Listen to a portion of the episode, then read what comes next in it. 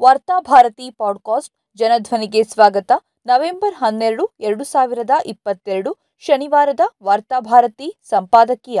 ನ್ಯಾಯಮೂರ್ತಿ ಚಂದ್ರಚೂಡ್ ಅವರ ಮೇಲಿರುವ ನಿರೀಕ್ಷೆ. ನ್ಯಾಯಮೂರ್ತಿ ಚಂದ್ರಚೂಡ್ ಅವರು ಭಾರತದ ಐವತ್ತನೇ ಮುಖ್ಯ ನ್ಯಾಯಾಧೀಶರಾಗಿ ನವೆಂಬರ್ ಒಂಬತ್ತರಂದು ಅಧಿಕಾರ ವಹಿಸಿಕೊಂಡಿದ್ದಾರೆ ಮತ್ತು ಅಧಿಕಾರ ವಹಿಸಿಕೊಂಡ ನಂತರ ಮಾಧ್ಯಮವೊಂದರ ಜೊತೆ ಮಾತನಾಡುತ್ತಾ ಎಲ್ಲಾ ನಾಗರಿಕರ ಸೇವೆ ಮಾಡುವುದಾಗಿ ಹೇಳಿದ್ದಾರೆ. ಅವರು ಮುಖ್ಯ ನ್ಯಾಯಾಧೀಶರಾಗಿ ನಾಮಾಂಕಿತವಾಗುತ್ತಿದ್ದಂತೆ ಮುಂಬೈ ಮೂಲದ ವ್ಯಕ್ತಿಯೊಬ್ಬರು ಅವರನ್ನು ಹುದ್ದೆಗೆ ಅನರ್ಹರೆಂದು ಘೋಷಿಸಬೇಕೆಂದು ಒಂದು ಸಾರ್ವಜನಿಕ ಹಿತಾಸಕ್ತಿ ಅರ್ಜಿಯನ್ನ ಹಾಕಿದ್ರು. ಹಾಗೂ ಕೇಂದ್ರ ಕಾನೂನು ಮಂತ್ರಿ ರಿಜಿಜು ಅವರು ನ್ಯಾಯಾಂಗವು ಪಾರದರ್ಶಕವಾಗಿಲ್ಲ, ಅಲ್ಲಿರುವಷ್ಟು ರಾಜಕೀಯ ಎಲ್ಲೂ ಇಲ್ಲ ಎಂದು ಹೇಳಿಕೆಯನ್ನ ನೀಡಿದ್ದರು. ಈ ಹಿಂದೆ ಬಿಜೆಪಿಯವರ ನೀತಿಗಳಿಗೆ ತಕ್ಕಂತೆ ಆದೇಶವನ್ನ ನೀಡಿದ ಆರೋಪ ಹೊತ್ತಿರುವ ನಿವೃತ್ತ ನ್ಯಾಯಮೂರ್ತಿ ಗೊಗೊಯ್, ದೀಪಕ್ ಮಿಶ್ರಾ, ಬೋಬ್ಡೆ ಅವರ ಅವಧಿಯಲ್ಲಿ ಯಾವತ್ತೂ ಈ ಬಗೆಯ ಟೀಕೆಗಳನ್ನ ಮಾಡದ ಮೋದಿ ಸರ್ಕಾರ ನ್ಯಾಯಮೂರ್ತಿ ಚಂದ್ರಚೂಡರು ಅಧಿಕಾರ ವಹಿಸಿಕೊಳ್ಳುವ ಹೊತ್ತಿನಲ್ಲಿ ಎತ್ತಿದ ಅಪಸ್ವರ. ನ್ಯಾಯಮೂರ್ತಿ ಚಂದ್ರಚೂಡರ ಹಾದಿಗೆ ಆಳುವ ಸರ್ಕಾರ ಎಷ್ಟು ಅಡ್ಡಗಾಲು ಹಾಕಬಹುದು ಎಂಬುದಕ್ಕೆ ಸೂಚನೆಯೇ ಎಂಬ ಪ್ರಶ್ನೆಯೂ ಎದುರಾಗಿದೆ. ಕಳೆದ ಒಂದು ದಶಕದಲ್ಲಿ ಅತಿ ದೀರ್ಘಕಾಲದ ಎರಡು ವರ್ಷಗಳ ಅವಧಿಗೆ ಮುಖ್ಯ ನ್ಯಾಯಾಧೀಶರಾಗುವ ಅವಕಾಶ ನ್ಯಾಯಮೂರ್ತಿ ಚಂದ್ರಚೂಡ್ ಅವರಿಗೆ ಒದಗಿ ಬಂದಿದೆ. ಅವರ ತಂದೆಯವರೂ ಸಹ ಅತಿ ದೀರ್ಘಕಾಲ ಮುಖ್ಯ ನ್ಯಾಯಾಧೀಶರಾಗಿ ನಿವೃತ್ತರಾಗಿದ್ದರು. ಈ ಹಿರಿಯ ಚಂದ್ರಚೂಡ್ ಅವರು ತುರ್ತು ಪರಿಸ್ಥಿತಿಯ ಕಾಲದಲ್ಲಿ ನ್ಯಾಯ ಸಂಹಿತೆಗಳನ್ನ ಮೀರಿ ಇಂದಿರಾ ಗಾಂಧಿಯವರಿಗೆ ಅನುಕೂಲಕರವಾದ ತೀರ್ಪುಗಳನ್ನ ಕೊಟ್ಟಿದ್ದರು ಎಂಬ ಟೀಕೆಯನ್ನ ಎದುರಿಸಿದ್ರು.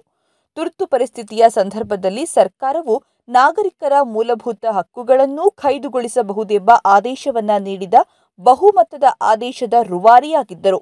ನ್ಯಾಯಮೂರ್ತಿ ಎಚ್ಆರ್ ಖನ್ನಾ ಅವರು ಮಾತ್ರ ಅದನ್ನು ವಿರೋಧಿಸಿದ್ದರು ಮತ್ತು ಅದಕ್ಕಾಗಿ ಸೇವಾ ಹಿರಿತನವಿದ್ದರೂ ಮುಖ್ಯ ನ್ಯಾಯಾಧೀಶರಾಗುವ ಅವಕಾಶವನ್ನ ಸರ್ಕಾರ ಅವರಿಗೆ ಆಗ ನಿರಾಕರಿಸಿತ್ತು. ಆದರೆ ತಮ್ಮ ಒಂದು ತೀರ್ಪಿನಲ್ಲಿ ನ್ಯಾಯಮೂರ್ತಿ ಡಿವೈ ಚಂದ್ರಚೂಡ್ ಅವರು ತಮ್ಮ ತಂದೆಯ ಆದೇಶವನ್ನ ತಪ್ಪೆಂದು ತೀರ್ಪು ಕೊಟ್ಟಿದ್ದು ನಾಗರಿಕರಲ್ಲಿ ಅವರ ಬಗ್ಗೆ ವಿಶ್ವಾಸವನ್ನ ಹೆಚ್ಚಿಸಿತ್ತು. ಇದಲ್ಲದೆ ಇಂತಹ ಹಲವಾರು ಸಂವಿಧಾನಪರ ಆದೇಶಗಳನ್ನ ಕೊಟ್ಟು ಹಲವಾರು ಬಾರಿ ನಾಗರಿಕರ ಹಕ್ಕುಗಳನ್ನ ರಕ್ಷಿಸಿರುವ ಚಂದ್ರಚೂಡ್ ದೇಶದ ನಿರೀಕ್ಷೆಯನ್ನ ಹೆಚ್ಚಿಸಿದ್ದಾರೆ. ಭಾರತವು ಇಂದು ಒಂದು ಫ್ಯಾಷಿಸ್ಟ್ ಸರ್ವಾಧಿಕಾರದ ಬೆದರಿಕೆಯನ್ನ ಎದುರಿಸುತ್ತಿದೆ. ಶಾಸಕಾಂಗ ಹಾಗೂ ಕಾರ್ಯಾಂಗದಿಂದ ವಂಚಿತರಾಗಿರುವ ಜನ ನ್ಯಾಯಾಂಗದ ಕಡೆಗೆ, ಅದರಲ್ಲೂ ಸುಪ್ರೀಂ ಕೋರ್ಟಿನ ಕಡೆಗೆ ಆಶಾಭಾವನೆಯಿಂದ ನೋಡ್ತಿದ್ದಾರೆ.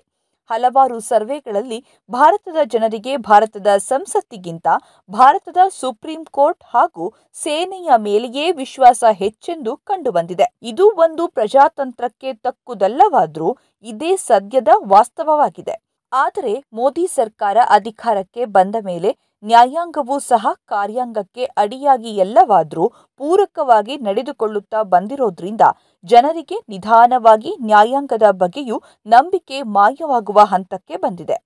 ಇಂತಹ ಸಂದರ್ಭದಲ್ಲಿ ತಮ್ಮ ಅಪಾರ ವಿದ್ವತ್ತು ಹಾಗೂ ನೀಡಿರುವ ಹಲವಾರು ಜನಪರ ನ್ಯಾಯಾಧೀಶಗಳು ನ್ಯಾಯಮೂರ್ತಿ ಡಿವೈ ಚಂದ್ರಚೂಡ್ ಅವರು ದೇಶದ ಮುಖ್ಯ ನ್ಯಾಯಾಧೀಶರಾಗಿರುವುದು ಸಹಜವಾಗಿಯೇ ಜನರಿಗೆ ನಿರಾಳವುಂಟು ಮಾಡಿದೆ ಪುಟ್ಟಸ್ವಾಮಿ ಪ್ರಕರಣದಲ್ಲಿ ಜನರ ಖಾಸಗಿತನದ ಹಕ್ಕನ್ನು ಮೂಲಭೂತ ಹಕ್ಕೆಂದು ವಿಸ್ತರಿಸಿದ ಒಂಬತ್ತು ಜನರ ಪೀಠದಲ್ಲಿ ಚಂದ್ರಚೂಡ್ ಕೂಡ ಒಬ್ಬರಾಗಿದ್ರು. ಭೀಮಾ ಕೊರೆಗಾಂವ್ ಪ್ರಕರಣದಲ್ಲಿ ಮಹಾರಾಷ್ಟ್ರ ಪೊಲೀಸರ ವರದಿಯ ವಿಶ್ವಾಸಾರ್ಹತೆಯನ್ನ ಪ್ರಶ್ನಿಸಿ ಅಲ್ಪಸಂಖ್ಯಾತ ತೀರ್ಪು ಕೊಟ್ಟಿದ್ದರು. ಲಿಂಗತ್ವ, ಅಲ್ಪಸಂಖ್ಯಾತರ ಹಕ್ಕುಗಳನ್ನ ಎತ್ತಿ ಹಿಡಿದಿದ್ರು. ಕೆಲವು ನಿರ್ದಿಷ್ಟ ಪ್ರಕರಣಗಳಲ್ಲಿ ಆರೋಪಿಯ ಜಾಮೀನು ಹಕ್ಕಿನ ಪರವಾಗಿಯೂ ಹಲವಾರು ಮಹತ್ವದ ಆದೇಶಗಳನ್ನ ಕೊಟ್ಟಿದ್ದರು.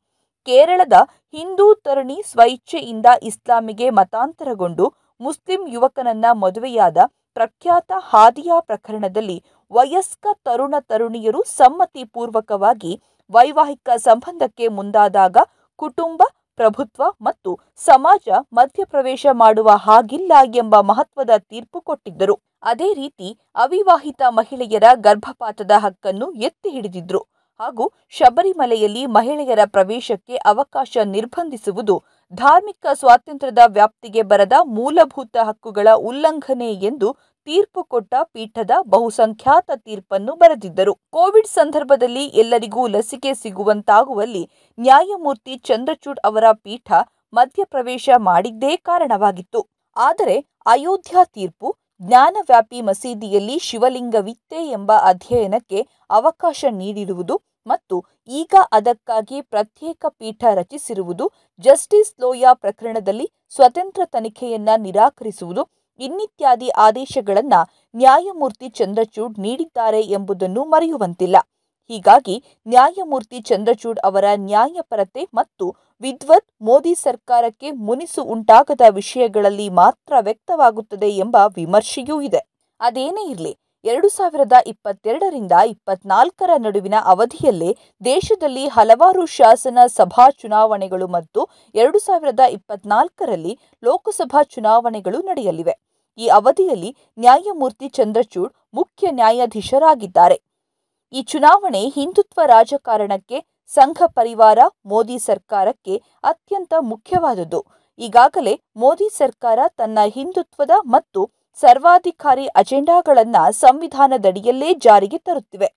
ಪೆಗಾಸಸ್ ಗೂಢಚರ್ಯೆ, ಸಿಎಎ, ಎನ್ಪಿಆರ್ ಬಾರ್, ಎನ್ಆರ್ಸಿ, ಚುನಾವಣಾ ಬಾಂಡ್ ಎಂಬ ಮೋದಿ ಸರ್ಕಾರದ ಬ್ರಹ್ಮಾಂಡ ಭ್ರಷ್ಟಾಚಾರದ ಯೋಜನೆ, ಕಾಶ್ಮೀರ ವಿಭಜನೆ ಮತ್ತು ಆರ್ಟಿಕಲ್ ಮುನ್ನೂರ ಎಪ್ಪತ್ತು ರದ್ದು ಭೀಮಾ, ಕೋರೆಗಾಂವ್ ಇನ್ನಿತರ ದುರುದ್ದೇಶ ಪ್ರಕರಣಗಳಲ್ಲಿ ಬಂಧಿತರ ಜಾಮೀನು ಪ್ರಕರಣ ಇವುಗಳೆಲ್ಲವೂ ಈ ಚುನಾವಣಾ ವರ್ಷಗಳಲ್ಲೇ ನ್ಯಾಯಮೂರ್ತಿ ಚಂದ್ರಚೂಡ್ ಎದುರಿಗೆ ಬರಲಿದೆ. ಹಾಗೆಯೇ ಉಖಾ ಮತ್ತು ಹಿಜಾಬ್ ಒಳ ಮೀಸಲಾತಿ ಪ್ರಕರಣಗಳು ಬಾಕಿ ಇವೆ. ಈ ಎಲ್ಲಾ ವಿಷಯಗಳಲ್ಲಿ ಸಂವಿಧಾನ ಮತ್ತು ನ್ಯಾಯವನ್ನ ಉಳಿಸುವ ಗುರುತರ ಜವಾಬ್ದಾರಿ ಮುಖ್ಯ ನ್ಯಾಯಾಧೀಶರಾದ ನ್ಯಾಯಮೂರ್ತಿ ಚಂದ್ರಚೂಡ್ ಅವರ ಮೇಲಿರುತ್ತದೆ.